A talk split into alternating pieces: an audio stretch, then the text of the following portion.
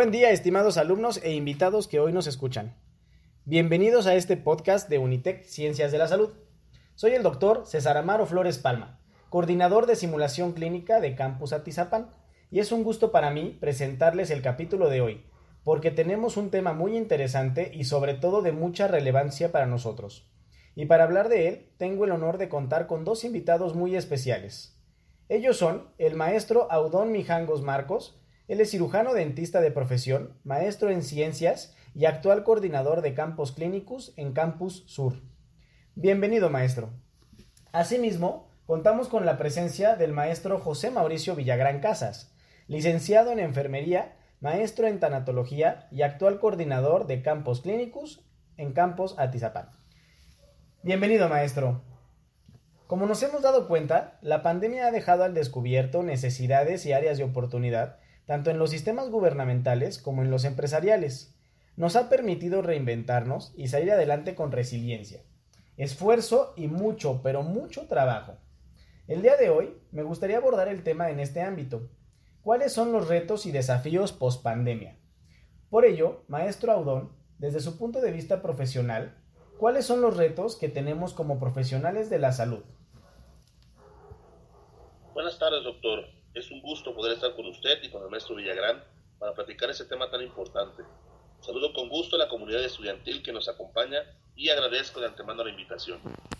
Como profesionales de la salud, tendremos el reto de la difusión de los cuidados y concientización, tanto por el personal de salud como de la población en general. El regreso a consulta para atender a los pacientes con enfermedades crónico-degenerativas será otro reto, puesto que muchos van a dejar de ir por el mismo tema del contagio y su regreso será paulatino. La consulta virtual se verá aumentada y el reto será actualizarse y adoptar esta estrategia como fundamental. Regresar a laborar de manera normal, las medidas de seguridad e higiene en el ámbito de la salud serán más estrictas y con normas más rígidas. Mayor estrés por el temor a contagiarse en la consulta médica en todas las disciplinas, al menos hasta que todos los profesionales de la salud estén vacunados será fundamental el reforzamiento de promoción y del primer nivel de atención en la prevención y diagnóstico oportuno de todas las enfermedades. Claro, como profesionales de la salud, una de nuestras responsabilidades es la educación al paciente para prevenir enfermedades y debemos aprovechar todas las herramientas para poder adaptarnos a este cambio. Maestro José, buen día y gracias por estar con nosotros. Desde su punto de vista como enfermero, ¿qué implica post-COVID en enfermería? ¿Qué tal? Muy buenas tardes. La verdad es un placer estar aquí con ustedes, doctor César, doctor Audón, y agradezco el espacio. Con la pandemia del COVID-19 se ha hecho visible la importancia de la intervención del equipo multidisciplinario.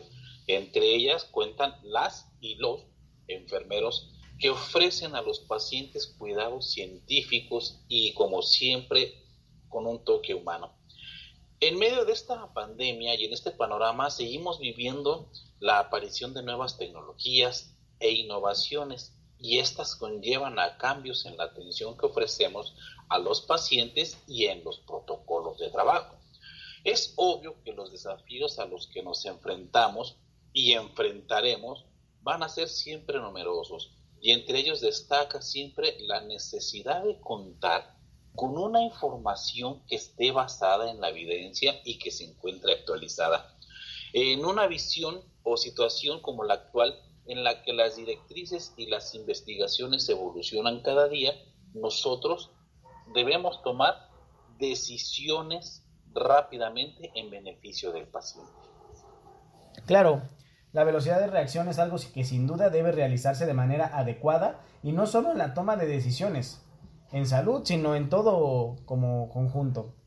Sabemos que gran parte de la población se ha visto afectada por esta pandemia. Muchos perdieron su trabajo o se vivió una reducción de ingresos. Maestro Audón, desde su punto de vista socioeconómico, ¿qué retos se encuentra y qué propuestas propondría? Desde el punto de vista económico-social, la reactivación de la normalidad será primordial, pues nos encontraremos con muchos negocios que venían dando espacios laborales, inclusive consultorios habrán cerrado debido a la pandemia. Las personas tendrán mayores problemas en el convivio o relacionarse con personas fuera del núcleo familiar por temor al contagio. Y en los negocios que otorguen servicios, nos encontraremos con medidas y horarios escalonados y limitados aún estando en semáforo verde. Es importante atender a las recomendaciones y verificar la necesidad de asistir a eventos sociales o a lugares concurridos. Es verdad que existen adaptaciones que hemos tenido que hacer para salir adelante como sociedad. Uno de ellos fue la migración al teletrabajo. En su opinión, ¿qué papel tendría el home office post pandemia, maestro Villagrán? El COVID-19 cambió de tajo la forma en que realizamos nuestro trabajo. Si bien es cierto, el teletrabajo o trabajo virtual o home office o trabajo a distancia ya existía con antelación. Ahora con la llegada de la pandemia, esta se generalizó. Por ejemplo, en consultorios médicos, oficinas jurídicas, en bufetes contables, servicios de instituciones del Estado y de empresas privadas. Entonces, esta modernización llegó de un solo taco, ¿verdad? Sin manual de instrucciones, lo que condujo al inicio en la adaptación en la aplicación de las nuevas tecnologías de la información y la comunicación, las famosas TICs, mientras se mejoran en la marcha de los procesos y en las dinámicas.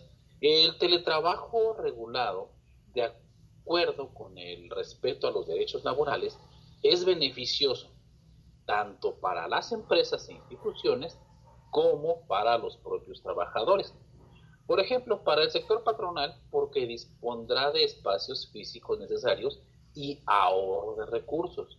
Además, el teletrabajo, por lo general, se basa en competencias, objetivos, con los que los resultados tangibles se ven como aumento en la productividad y la posibilidad de poder contratar recursos especializados en el extranjero y esto contribuirá en convertir a la empresa o, en la, o a la institución en una empresa más competitiva.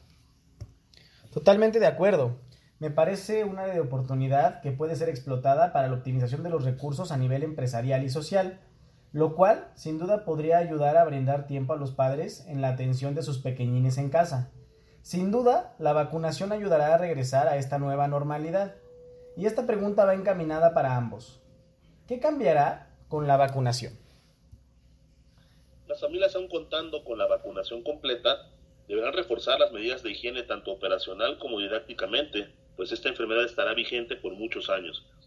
Los niños en el núcleo familiar crecerán con estas medidas de higiene reforzada y sin duda perdurará en su educación por el resto de sus vidas. Cabe precisar que el momento de la vacunación no es la solución a la pandemia, es un mecanismo por el cual se evitarán casos graves de la enfermedad, pero difícilmente acabará con ella. La vacunación está diseñada para evitar las defunciones y los gastos particulares y estatales que ello implica. Sin embargo, la población vacunada puede contraer el virus, aunque la mayor parte de la población vacunada solo adquirirá una infección asintomática, pero ellos no implica o ello no implica que no puedan continuar enfermando personas. En definitiva, la situación crítica que se vive ha fundado, o más bien ha fundido en un mismo crisol tres caminos que conducen hacia un mismo futuro. ¿Cuáles son? El de los asuntos pendientes, el de los cambios posibles y el de los ajustes necesarios. De su buen desenlace depende, en gran medida, que esta crisis se torne en oportunidad y haga salir a la sociedad internacional con un buen reforzamiento. Excelente.